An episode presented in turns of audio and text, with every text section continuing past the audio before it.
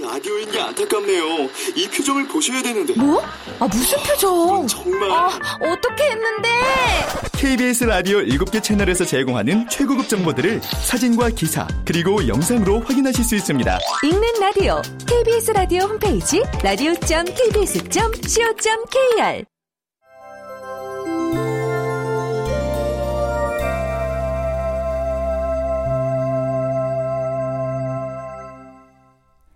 라디오 극장.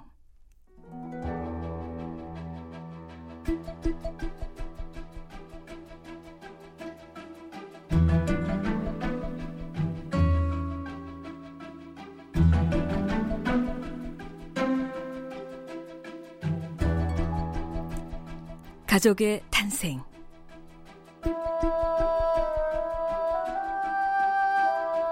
원작 도진기 극본 성혜정 연출 오수진. 아홉 번째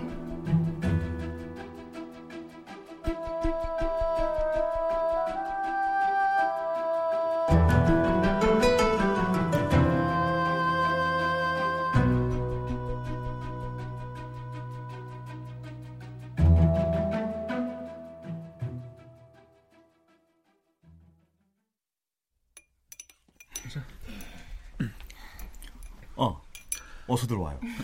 어머, 오늘 어떻게 다들 한 자리에 모이셨네요?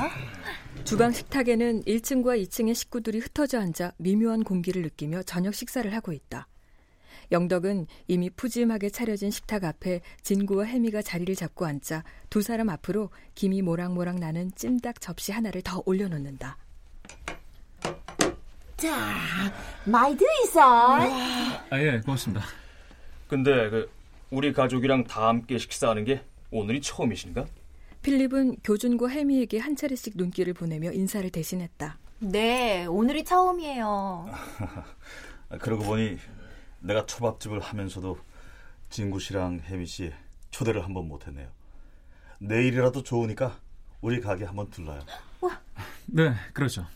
진구의 대답을 끝으로 대화는 끊어졌다.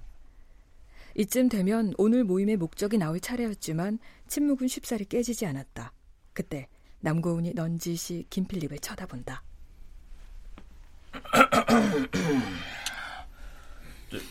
이서방, 그 아르미 아빠라는 사람이 왔었다면서? 김필립은 연장자답게 아랫동서인 교준에게 물었다.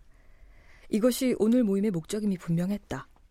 이 집에서 아르미의 일은 어쨌든 신경 쓰는 척이라도 해야 하는 문제였다. 완전히 미친 놈입니다. 신경 쓰지 마세요. 아, 협박을 하고 갔다면서? 그딴 헛소리로 협박이 됩니까? 그 뒤로 아무 소식도 없었어요. 그래도 그때 한 번으로 끝낼 사람 같지가 않아요. 조심해야지. 뭐, 저도 생각하고 있습니다. 혹시 아름이를 어떻게 할지 모르니까 잘 지켜봐야 해요. 교주는 고운에 이어 문영까지 가세하자 더 이상 대답하고 싶지 않았다. 그런 남자는 소송 같은 것보단 폭력적인 수단을 쓸 가능성이 있어요. 특히 아름이가 끼어있는 문제니까 더 조심해야죠. 그때 찜닭 접시에 느린 젓가락질을 하던 혜미가 진구와 눈을 맞추고는 어이없다는 표정을 짓는다. 평소 아름이에게 전혀 관심도 없던 남고운 자매가 오늘 식탁에서 하는 말은 듣고 있기 거북했기 때문이다. 하지만 그 시간 정말로 속이 거북한 사람은 따로 있었다.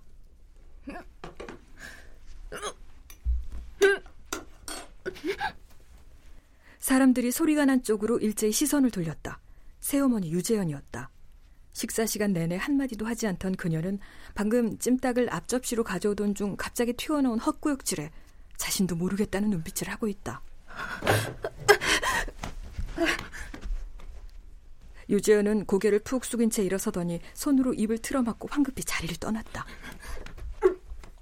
아, 아, 뭐야? 설마 애 가진 거 아니야?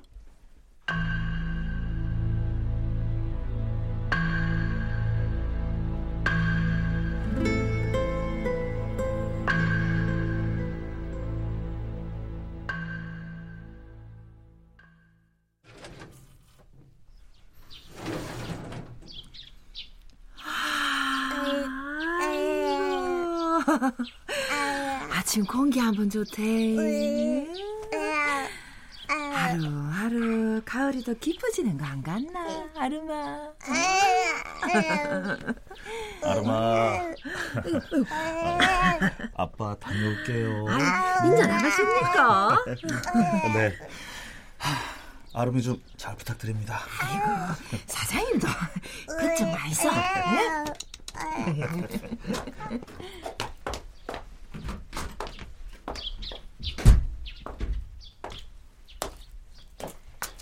이교주는 현관문을 나서면서 잠깐 하늘을 올려다본다. 청명한 가을 날씨와 잘 어우러진 해풍, 언덕 아래 바다 풍경이 가져다주는 느낌은 그동안의 시름마저 잊게 할 만큼 짜릿하다.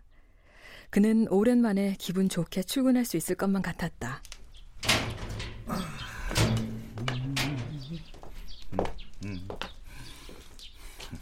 교주는 콧노래를 흥얼대며 정원을 벗어나 대문 밖으로 난 차고로 갔다.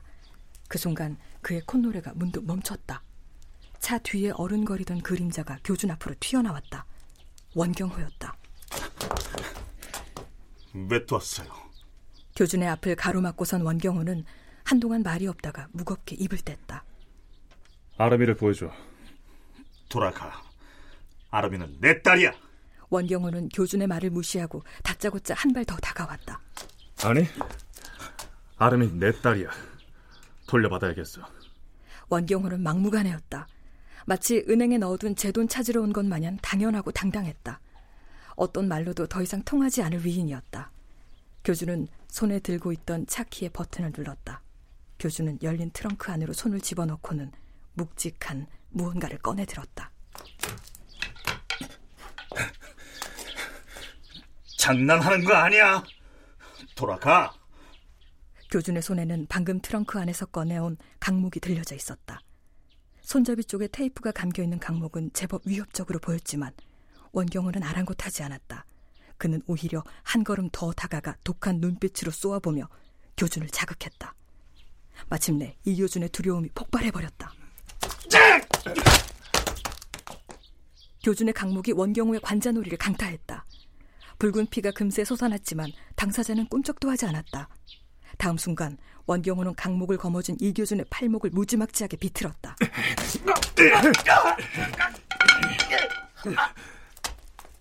원경호는 순식간에 강목을 빼앗아 무표정하게 휘둘러댔다. 휙하는 바람 소리와 함께 강목은 교준의 머리를 향해 날아들었다. 순간 교준은 반사적으로 팔을 뻗어 강목을 막아냈다. 교준은 고통스러운 표정으로 땅바닥을 대굴대굴 굴렀다. 아름이 데려와. 강목을 어깨 위에 걸쳐놓고 얼굴에 흐르는 피를 닦을 생각도 없이 으르렁거리는 원경호는 마치 야차와 같았다. 교주는 아픈 팔을 감싸고 신음을 내뱉으며 웅크리채 원경호를 노려봤다. 고소하려만 하시지. 쌍방이지만 강목은 네 거고 먼저 든 쪽도 너야. 다음번엔 이 정도로 안 끝내. 아름이는 꼭 내가 데려간다.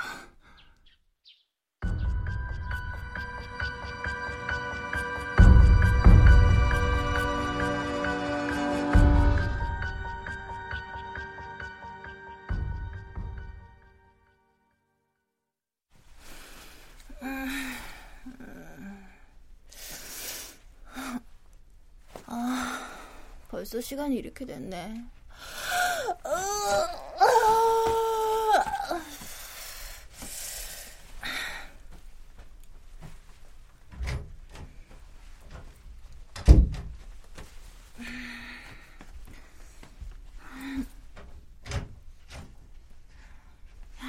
진구 씨, 어?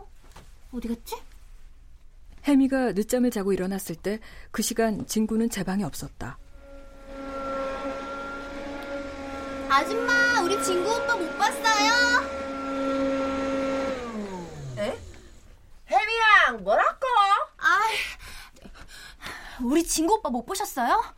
어, 예, 아까 어디 나가던데. 어, 어디요? 그거는 잘 모르겠고. 아, 금방 올 끼다. 저기 옷도 그대로 입고 나가던데. 아이고 마 진구 총각도 양반은 못 되겠다. 아 왜요? 왜, 내 욕했어? 어딜 다녀와? 아, 아 그냥 요 앞, 앞에. 진구는 말을 흐렸다. 손에는 조그만 가방이 들려 있고 이마에는 땀이 번져 있었다. 아, 참, 이따가 오후에 이규준 씨 초밥집에 다녀오자. 응? 좋지. 오후 3시가 다 돼서야 집에서 나온 진구와 혜미는 택시를 타고 부산 해운대에 위치한 이교준의 가게로 향했다. 해무라는 간판이 붙어 있는 그의 가게는 입구부터 아담하고 소박했다. 흰 모자와 요리사 복장을 하고 주방에 서 있는 큼직한 남자가 겸연쩍게 웃으며 진구와 혜미를 맞이했다. 어서 오세요. 우와, 가게가 진짜 예뻐요. 어머, 팔은 왜 그러세요? 혜미는 인사도 다 마치기 전에 교준의 모습에 눈이 동그래져 물었다. 아침까지 멀쩡했던 그가 팔걸이 깁스를 하고 있었다. 아, 아침 출근길에 원경호가 찾아왔습니다. 또요? 교주는 아침에 원경호와 있었던 일을 간략히 설명했다. 어머, 아니 뭐 그런 깡패 같은 인간이 다 있어요? 아, 근데 지난번 교통사고 때도 다치시고 또 이런 일이 있어서 어떡해요. 그땐 사실 많이 안 다쳤어요. 난 조수석에 있었고 안전벨트까지 하고 있어서. 그때 아내가 조금만이라도 핸들을 내 쪽으로 틀었다면 어림없는 얘기죠. 그걸 보면 짧은 순간인데도 아내는 날 살릴 생각을 했던 게 아닌가 싶어요. 그때 종업원 하나가 초밥이 예쁘게 담긴 접시를 들고 나타났다. 맛있게 드십시오. 내가 원래 서울 초밥집에서 일했다고 했죠. 그 모리 스시라고. 어? 저도 거기 알아요. 와, 거기 맛있는데. 네, 아시는군요. 아, 오늘은 내가 파리 일해서 직접 만들진 못했지만 그 맛이랑 크게 다르진 않을 거예요. 음, 진짜 맛있어요. 네, 맛있네요. 여기 오픈할 때 장인께서 좀 도와주셨겠군요. 아, 그렇죠. 교주는 당연하다는 듯 대답했다. 그때 혜미가 뭔가 생각난 듯 물었다. 아, 참. 근데 김필립 아저씨는 그렇게 투자를 잘해요? 형님이요? 교주는 쓴 웃음을 짓고는 물었다. 혹시 두 분한테도 투자하라고 해요? 아, 아니요. 그런 건 아닌데 하도 실적이 좋다고 말씀하셔서. 혹시 이교준 사장님도 거기 투자했습니까? 예. 뭐 올해 3월쯤에 마침 여유 자금이 생겨서 형님 권유로 넣었죠. 한 4, 5천. 음, 지금 돈 좀 벌었나요? 글쎄요. 뭐 두고 봐야죠. 교수는 두루뭉술하게 이야기하는 품이 현재 기준으로 손실이 난 건 분명하고 그럼에도 그 문제를 더 이상 얘기하고 싶어 하지 않는 게 분명하다. 진구는 화제를 돌렸다. 아내분하고 사이는 좋았어요? 음, 좋았죠. 아주. 아기 태어나기 전까지는 아내뿐이었죠. 아내와 언니들 사이는 어땠습니까? 사실 그게 좋은 편이었어요. 음, 그래요. 그럼 여러 가지로 이해가 안 가네요. 언니들이 남유정 씨를 죽이기까지 했다고 하려면 동기가 있어야 하는데 그런 게 없잖아요. 그래도 처형들이 의심스럽습니다. 그래서 의뢰한 거고요. 지금 살인을 입증하지 못한데도 재산 상속만은 막아달라는 겁니다. 진구는 교진의 고집을 더 이상 꺾을 수 없을 것 같았다. 그가 그렇게 느낀다면 그럴 만한 감이 있기 때문일 거라고 진구는 생각했다. 내가 이러는 건 내 욕심만은 아니에요. 아름이를 위해서이기도 하죠. 아름이가 평생 유복하게 살았으면 하는 게 내 바람입니다. 그렇게 말하는 이교준은 극도로 진지하고 또 열렬했다. 진구는 그동안 이교준에게서 가졌던 얄팍한 인간상을 조금은 수정해야겠다는 생각을 했다. 나 그리고 원경호의 주장 말입니다. 아름이가 자기 딸이라는 그 말은 아예 안 믿으시는 겁니까?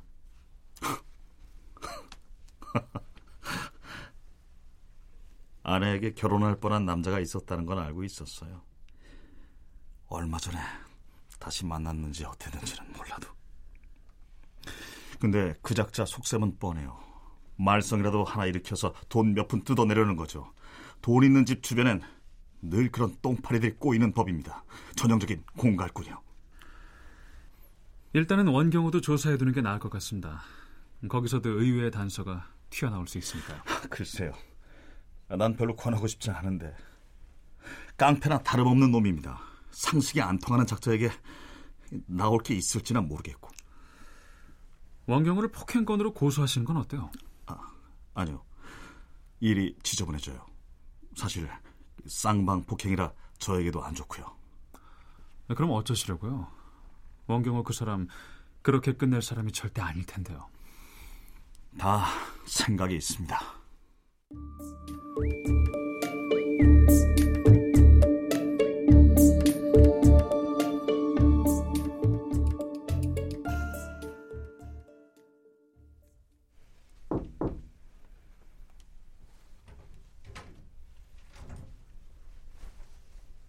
잠깐 들어가도 돼요? 무슨 일이에요? 남고은과 남문영이 새어머니 유지연의 방으로 들어서자 재현은 침대에서 몸을 반쯤 일으키더니 등을 기대고 베개를 배 위에 끌어안았다. 그녀의 안색은 파리했고 이마에는 땀이 맺혀 있었다. 왜 식사 안 해요? 밥맛이 없어서. 고은의 물음에 유재현은 힘없이 대답했다. 어떻게 된 거예요? 뭐가 함께 안 먹을 수도 있지. 아니 그거 말고 어제 밥 먹을 때 헛구역질했잖아요. 속이 안 좋았어. 단순히 그런 거 같지는 않던데. 혹시 아이 가 진 거 아니에요? 무슨 소리야? 고은과 문영의 협공에 재현은 눈을 부릅뜨고 소리를 질렀다. 입덧 했잖아요. 입덧은 무슨 입덧? 입덧 아니야. 속이 안 좋아서 토한 거지. 속이 안 좋아 토한 거랑은 달랐어요. 어젠 분명히 입덧이었다고요. 그걸 니들이 어떻게 알아? 입덧 해봤어? 아직 애도 안 낳아봤잖아, 너네 둘 다!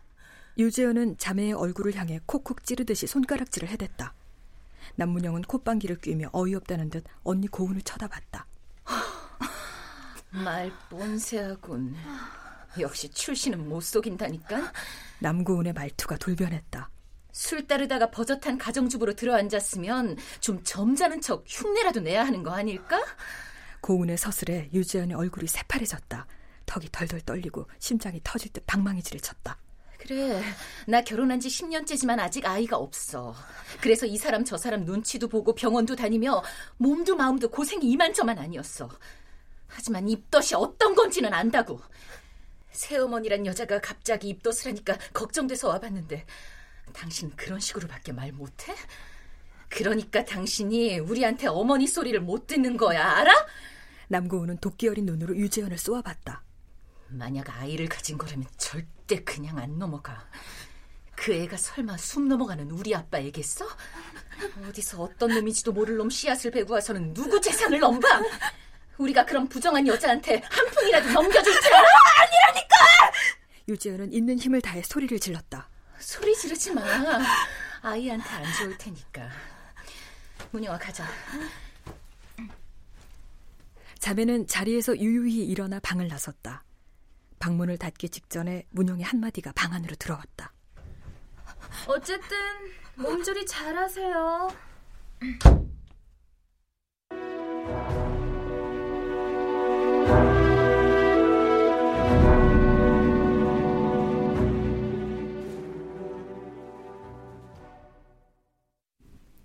출연 교준 홍진욱, 진구 남도형, 고운 김희진, 해미 신송이, 필립 이정민, 종업원 김진수, 원경호 장미문, 영덕 남유정, 문영 이명호, 재현 서다해, 아름 서다해, 해설 전지원. 음악 박복규, 효과 안익수 노동걸 윤미원, 기술 이진세.